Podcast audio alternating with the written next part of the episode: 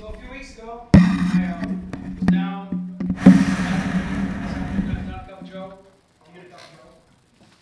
And um, down there, sit out back, read a book. The weather's good, you know, most of my work's done, it's just kind of nice and quiet back there. And uh, so I'm sitting out in the back, you know, if you've ever been to Cup of Joe, you know that you come in from the back, there's like a back, I don't know, patio back there, there's tables and chairs, and it's nice out anyway. And uh, I'm sitting out back drinking my double decaf, extra dry cappuccino, reading some Joel Richardson, is always a good read. In fact, uh, I just want to tell you that if you have not read his book, When a Jew Rules the World, you, there's one book you're going to read the next year, you need to read that book. Phenomenal. But anyway, this isn't about Joel Richardson. So I I go to the cup almost every day for coffee. It's my favorite indulgence. I know all the staff. Some of them I know really well. Um, and so I'm sitting out back, and I'm having my double decaf, extra dry cappuccino. And one of the gals comes out, one of the baristas comes out, carrying out the trash. She stops to talk a little bit. She kind of unloads about how it was the anniversary of the suicide of one of her best friends from high school. And how then, on top of that, another friend had just had a major car accident that killed her. And we talked for a while about life, and a little about faith, and prayed for her, and that sort of thing. See, I thought I was going for coffee that day. But God had entirely other reasons, I think, for bringing me there that day, and that time. And sometimes what we think we're really going all about is really not what God is up to, um, and putting us in some place at some particular time. And Paul and company are going to experience something very similar in today's passage from Acts 16. Now, we're at the point in Acts chapter 16 where Paul and Silas and Timothy, they've crossed over the sea, right from Troas, and they've gone into Macedonia, they've ended up in Philippi. And in Philippi, they, they met this woman named Lydia, uh, who was a businesswoman selling purple goods from Thyatira, because Thyatira was famous for its purple goods. Um, and so she apparently had also come to, to Philippi there, and um, she meets with the apostles, and she becomes a believer, and they come and they're ministering out of Lydia's house. Lydia was obviously a woman of some means and successful in what she had done. Um, I know we sort of get this weird idea that in the ancient world, all women did was, was stay home and, and, you know, bake pies in the kitchen or something. That's not true in the slightest. Um, while yes, at times they didn't really have the rights men did, yet there were many very entrepreneurial women in the Roman Empire um, who were very successful, and she was obviously one of them, and she became a believer. And so we're going to pick up the story today in verse 16, where our missionaries are heading out to talk about Jesus. Now remember, Lydia and her household have become saved at this point, and they're kind of working out of Lydia's household. And uh, Paul goes, they go out one day, and Paul's going to cast out a spirit. Verse 16 of Acts 16. As we were going to the place of prayer, we were met by a slave girl who had a spirit of divination and brought her owners much gain by fortune telling. She followed Paul and thus crying out, These men are servants of the Most High God, who proclaim to you the way of salvation. And this she kept doing for many days. Paul, having become greatly annoyed, which as you get to know Paul, you find out it doesn't really take much, right? Turned and said to the Spirit, I command you in the name of Jesus Christ to come out of her. And it came out that very hour. So on one of these occasions when our missionaries are, are going outside the city to this place of prayer, because the place of prayer was, was not within the city, they encounter this slave girl. And she has some kind of spirit by which she can, to some degree, predict the future. In fact, the Greek word literally means, when it says this, this we translate it spirit of divination, in Greek it literally says she has a python spirit. Because the python, remember, is the spirit, or is the symbol of the Delphic Oracle. Now, if you've never heard the Delphic Oracle, it was this place where these prophetesses were in ancient times, and they represented the god Apollo, and people would go there and give them money to get prophecies and predictions about the future. And so Romans, by their very nature, were very superstitious.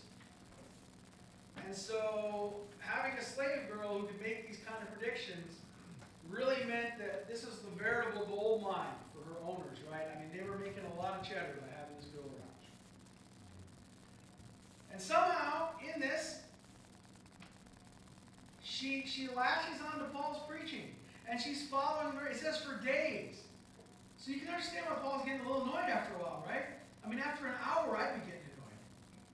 For many days, she follows him around, and she's following him around, and she's shouting about how they're servants of the Most High God and proclaimers of a way of salvation. I say a way of salvation because in the actual text, the definite article does not occur there. There is no the in the Greek.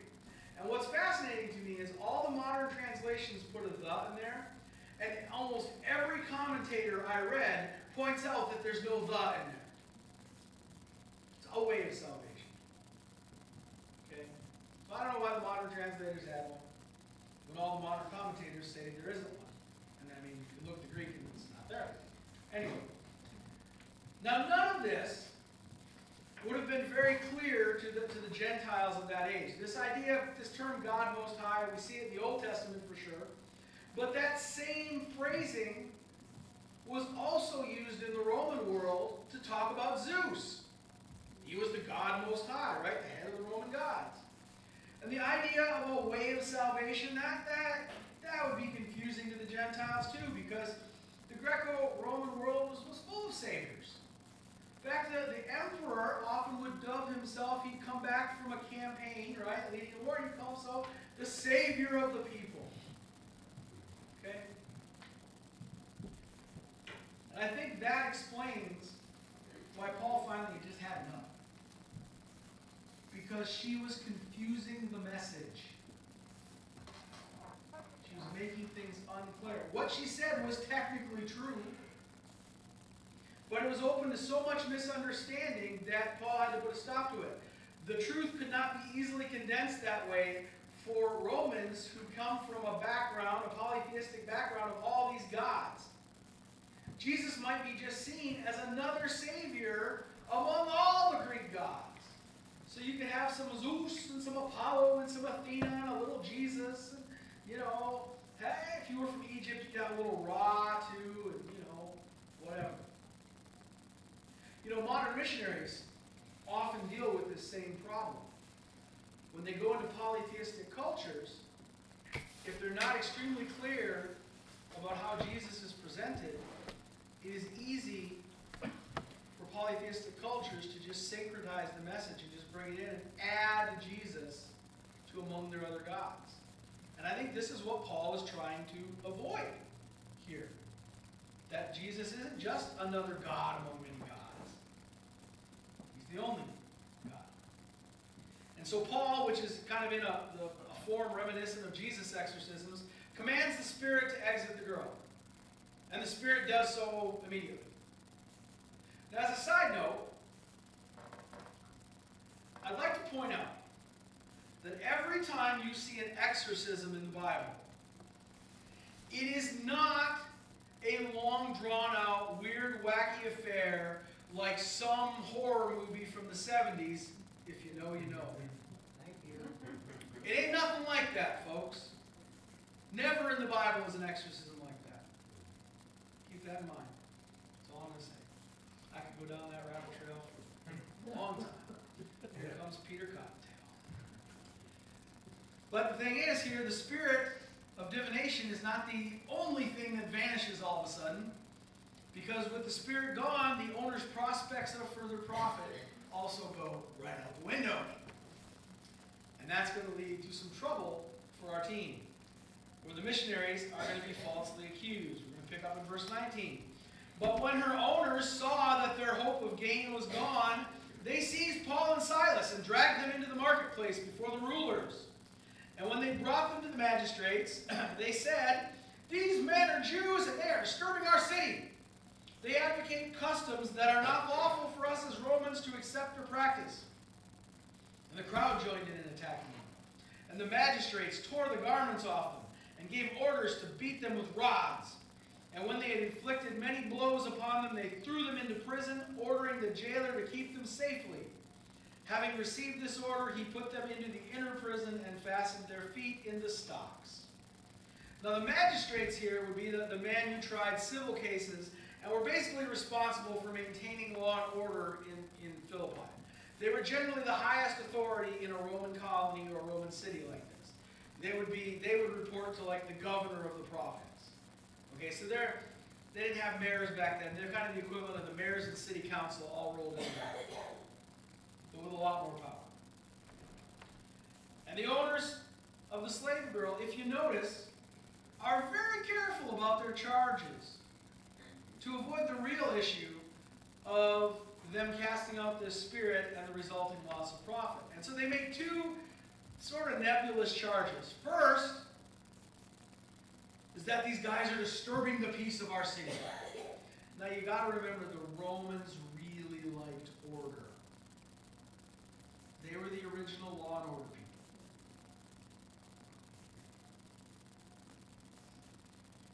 The other charge maybe the only one with a little bit of merit. This idea that they were advocating customs unlawful for Romans probably has to do with them proclaiming that Jesus was the only way or the only God, as opposed to Caesar. Because of course, remember the emperor was also considered a god. But it's, I think it's the insinuation of a threat to the civil order that really wins over the magistrates, especially in light of what Luke tells us about the crowds joining in the protest. Crowds are going crazy. Magistrates are looking around and like thinking, you know, remember, law and order all the time. We can't have this. And so they have Paul and Silas stripped for scourging, and the police, uh, the, the, Latin word, I've always just liked the, this isn't in the text or anything. The Latin word for the people who did this was the lictors. They're going to give you, I, I always wondered, is that the word where the word licking comes from, right? Because, man, when I was young, Dad, look at me, I'm gonna lick it. Didn't mean I was gonna get enough steam going. So that they, they're beaten with rods, you know, if they were cane, like wooden rods. Um, probably this is one of the three instances, right, in 2 Corinthians eleven twenty-five, talks about, Paul says three times he had been beaten with rods. And so this is probably the first. And so finally, they're thrown into prison, they're placed under tight security, the jailer puts them in the innermost part of the prison, the innermost cell. He puts their feet in the stocks, with fastened, probably fastened to the walls, and the chains are there, and you know, they're kind of chained up. And of course, there, there's a lot of emphasis Luke gives here on the security, the tight security in which they were held, because it's going to make the miracle of their subsequent deliverance all that more remarkable, because, I mean, they're really under tight security. They're in the inside, they're in the innermost part of the prison. Their feet are fastened, they're chained up, they're under guard. Now, I think what's interesting here is we are told nothing about Paul and Silas's defense to the magistrates. Right? They're brought before the magistrates, the charges are made, crowds going crazy, boom! You're getting whacked upside the back with a rod and off prison with you. You don't, you don't hear anything from Paul and Silas, and I suspect that they may have tried to explain themselves, but once the crowd joins in and things are getting kind of chaotic, they are not given time or opportunity to truly defend themselves. This is really important because this is going to come back to bite these magistrates very hard the next day. Because while Paul and Silas were not only innocent, the magistrates had just broken Roman law in multiple ways. but the real story here, the real appointment, the real divine appointment, is what happens when they get to jail.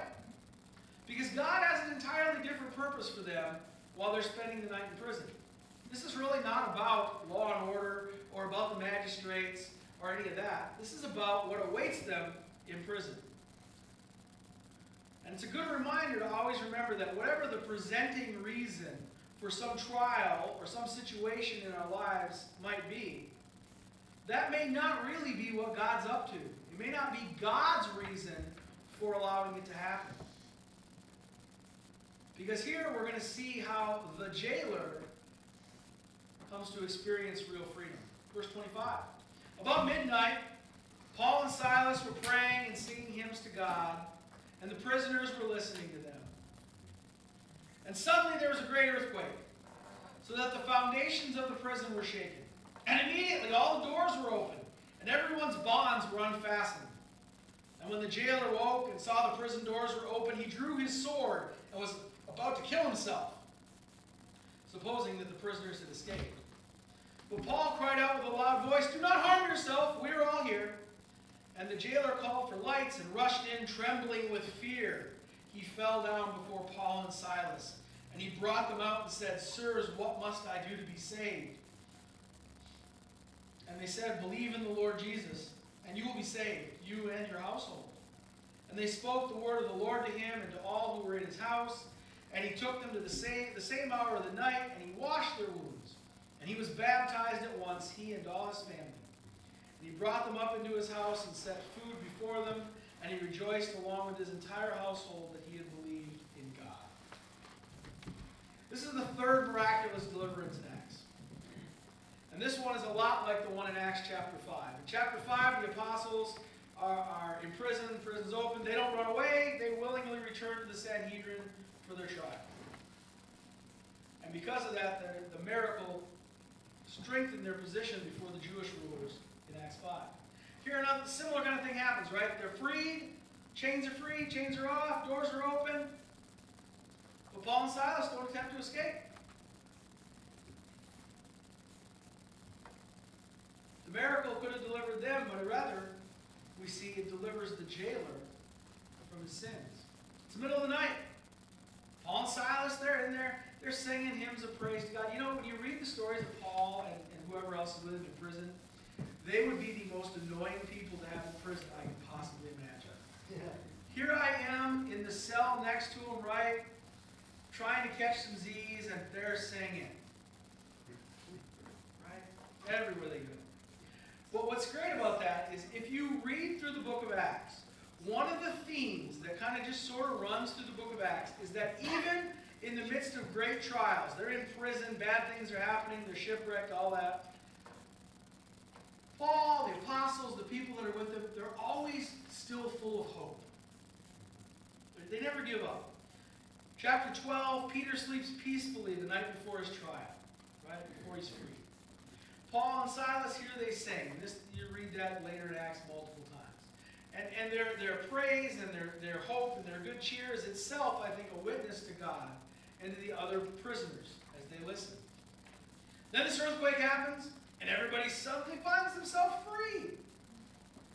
The chains attached to the walls and wrenched loose by the violence of the quake, and then they're, they're able to go, right? Just like in the song. Chains are gone. Oh, we're going to sing that one at the end. The jailer's awakened, spots the open doors, figures, well, prisoners all escaped. Draws his sword to kill himself. Because he preferred death by his own hand rather than by Roman justice. Jailers were responsible personally for their prisoners. This is kind of why you notice this whole household is there because the jailer, his house would have been next to or above the prison. His whole family would lived there. He's responsible, right? And if you lose your prisoners, you would be beaten and scourged and then executed by the government. Not just, you know, given like a pension and a desk job. Bad news. But the jailer's prisoners had not escape. And Paul looks up and he sees what the jailer's about to do, and he's like, Whoa! Don't, do not kill yourself. We're all here. Okay. Don't do it. Now remember, Romans were very superstitious. Jailer would not have missed the connection between the earthquake and the releasing of the prisoners, but yet them not escaping. This would be, he would see this just as we do, as, as a real miracle. He would, he would realize that Paul and Silas's God that he had to listen to them singing about all night was the real deal. I mean, he had the power to free the prisoners. He was someone to be reckoned with. And so he comes with this question what do I need to do to be saved? Maybe he, uh, maybe he'd heard some of the things the servant girl had said. He certainly had heard Paul and Silas praising God and singing hymns and that sort of thing. Maybe up to that moment he hadn't fully understood, but now he knows something really big is afoot. He'd fallen asleep to the sound of Paul and Silas's hymns. I don't know. But man, the miracle of the earthquake and the prisoners who haven't fled, that really got his attention. And his heart now is very open to receive Paul's message. And here we find Paul and Silas exactly in the right place at the right time. Now, at some point, the jailer's household enters the scene because remember, their household would have been right there with them at the jail. And the message is shared, and the household is saved. Right? Because that's another theme you see in Acts, right? Whenever saw this with Cornelius, and you see this elsewhere. Lydia, actually, earlier.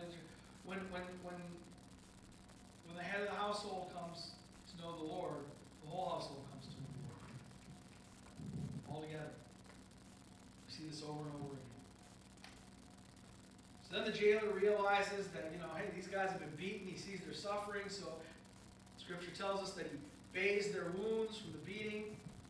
And I think you notice how that's in the same sentence as the baptizing.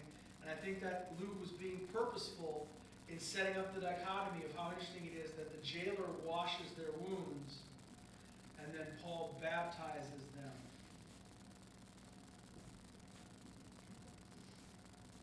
Symbol of washing away their sins. And the jailer takes them, and in a most unusual fashion for prisoners of a jailer, he takes them into his house. They're fed at his own table because, of course, they're no longer prisoners to him. They're his brothers in Christ.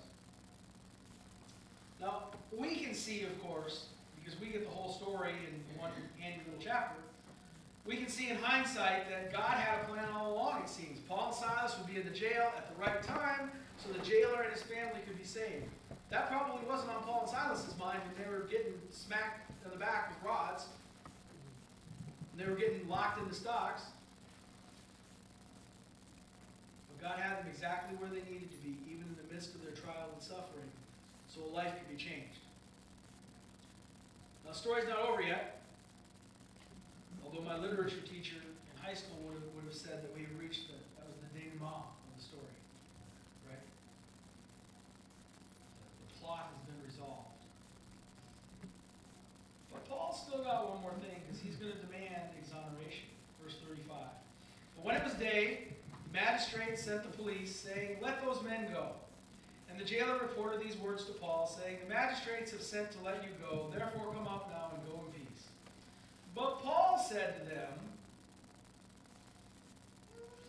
Maybe not.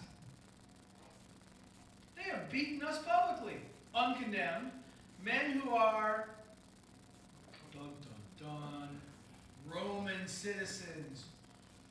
Whoops! Oh, you done messed up, Aaron.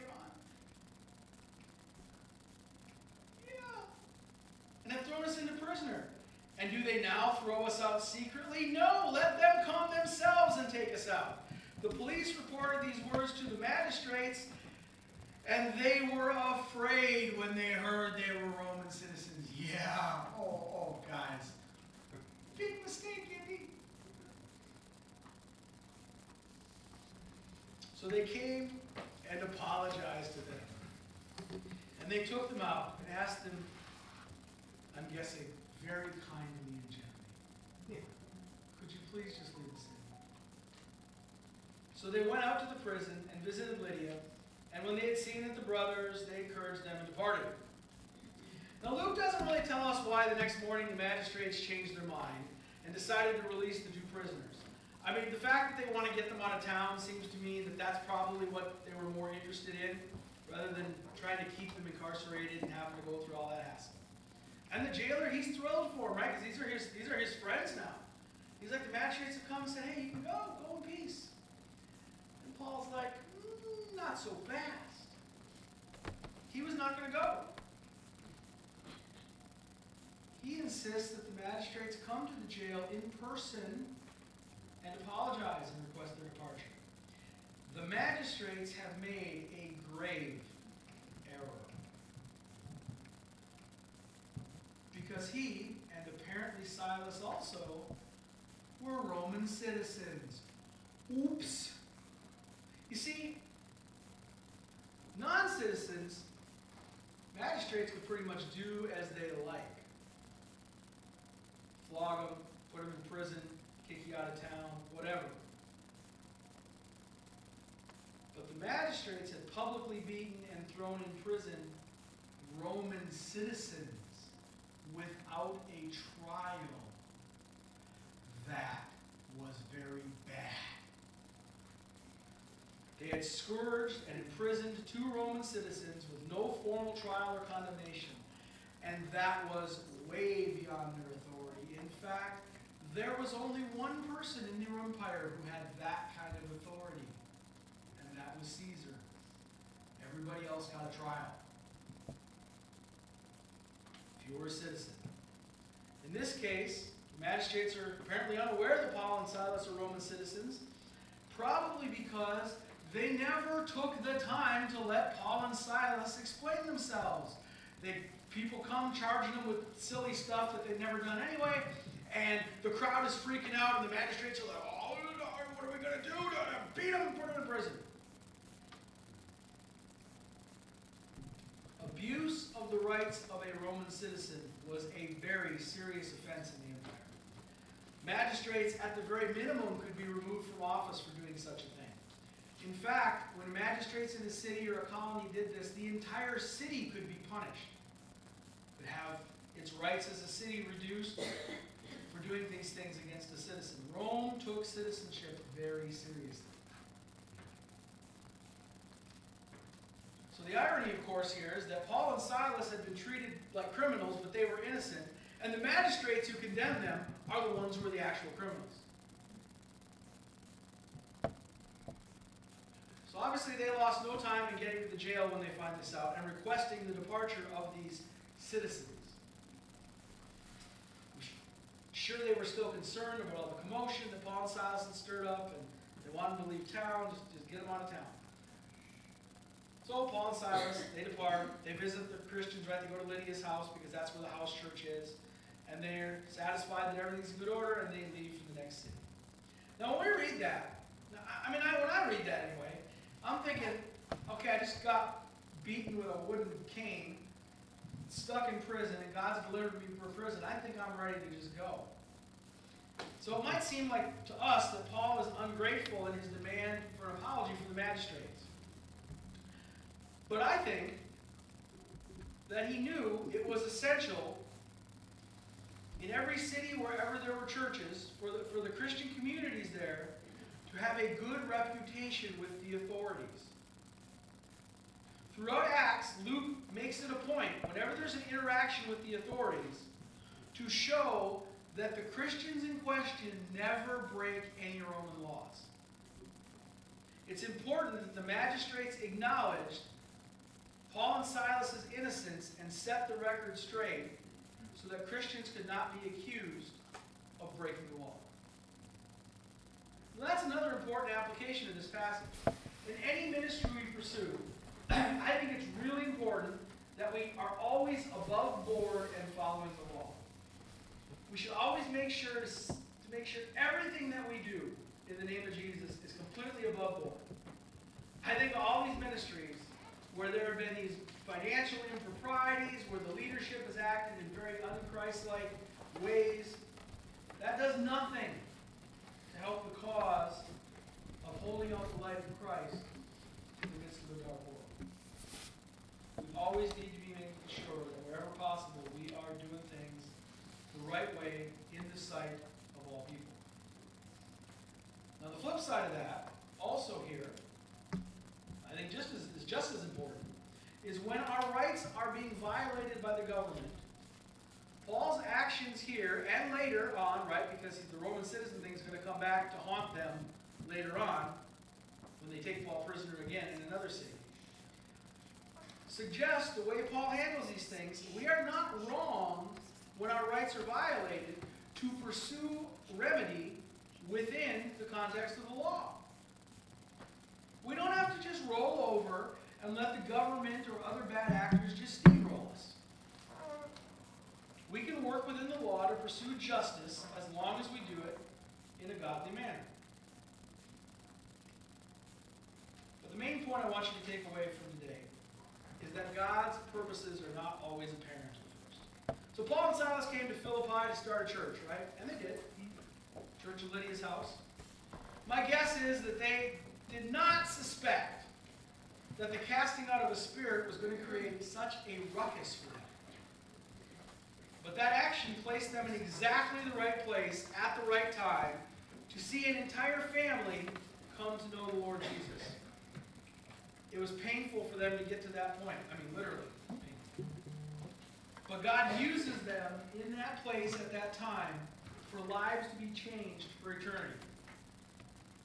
And you're going to notice every time something goes wrong in the book of Acts, we see the apostles rejoicing, singing, and making the best of it. And we can learn something from that.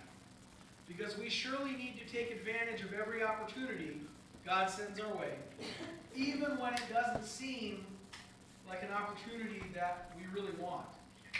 It can be one to love or serve someone. What seems like a mess from our perspective might turn out to be exactly what God wants to happen for God to completely change someone else's life. You may be that person in the right place at the right time. We tend to like to focus on the mess itself. It's So easy for us to get distracted by what happened. But Acts would suggest to us to look for the purpose and see how God can use us in that mess. It's a God ordained appointment. And those God ordained appointments, like Paul and Silas found themselves in here, that often show the true power of God and His caring, even for people who maybe are the ones sort of causing our problem in the first place. So, whether it's a major incident like Paul and Silas going to jail or just a casual conversation outside a coffee shop,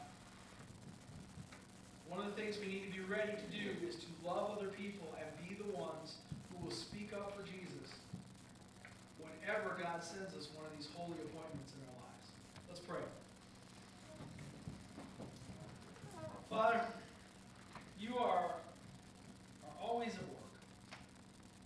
All around us. You are working. Paul and Silas certainly see that here when you work in such a way that Philippian jailer and his family are delivered from sin and death and judgment through the power of Jesus. It was a pretty uncomfortable way of getting there, but they were in the right place at the right time. Father, help us to be constantly open and observing to see where you're at work, because you too often have us in the right place at the right time to minister to someone. Help us to be ready to be that person.